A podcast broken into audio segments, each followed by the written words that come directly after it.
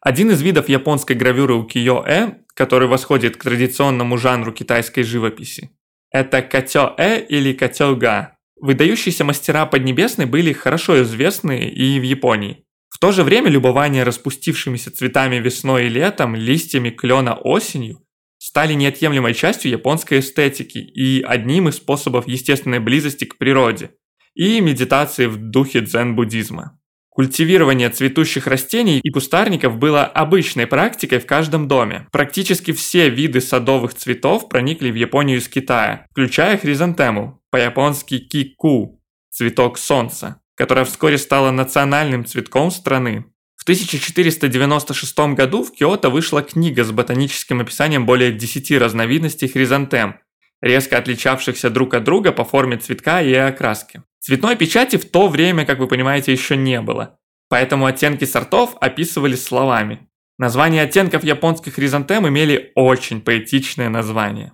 Утренняя заря, вечерний заход солнца, северный ливень, туманное утро, львиная грива и, например, блеск меча.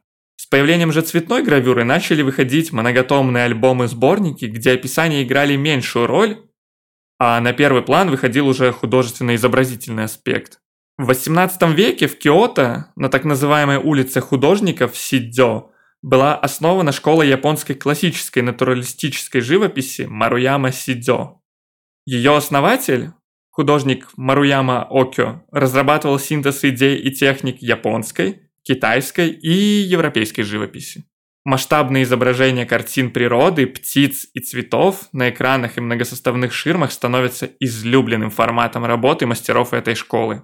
Одним из прославленных учеников Маруяма Сидзё был Кона Байрей, ведущий мастер школы Укиё-э, работавший в жанре катёга в период Мэйдзи а это с 1868 до 1912 года. Он создал огромное количество станковых гравюр, несколько иллюстрированных книг и даже несколько альбомов. Особое место среди них занимает альбом «Птиц и цветов» 1883 года, в котором художник использовал оригинальный прием изображения птиц и цветов в определенное время года.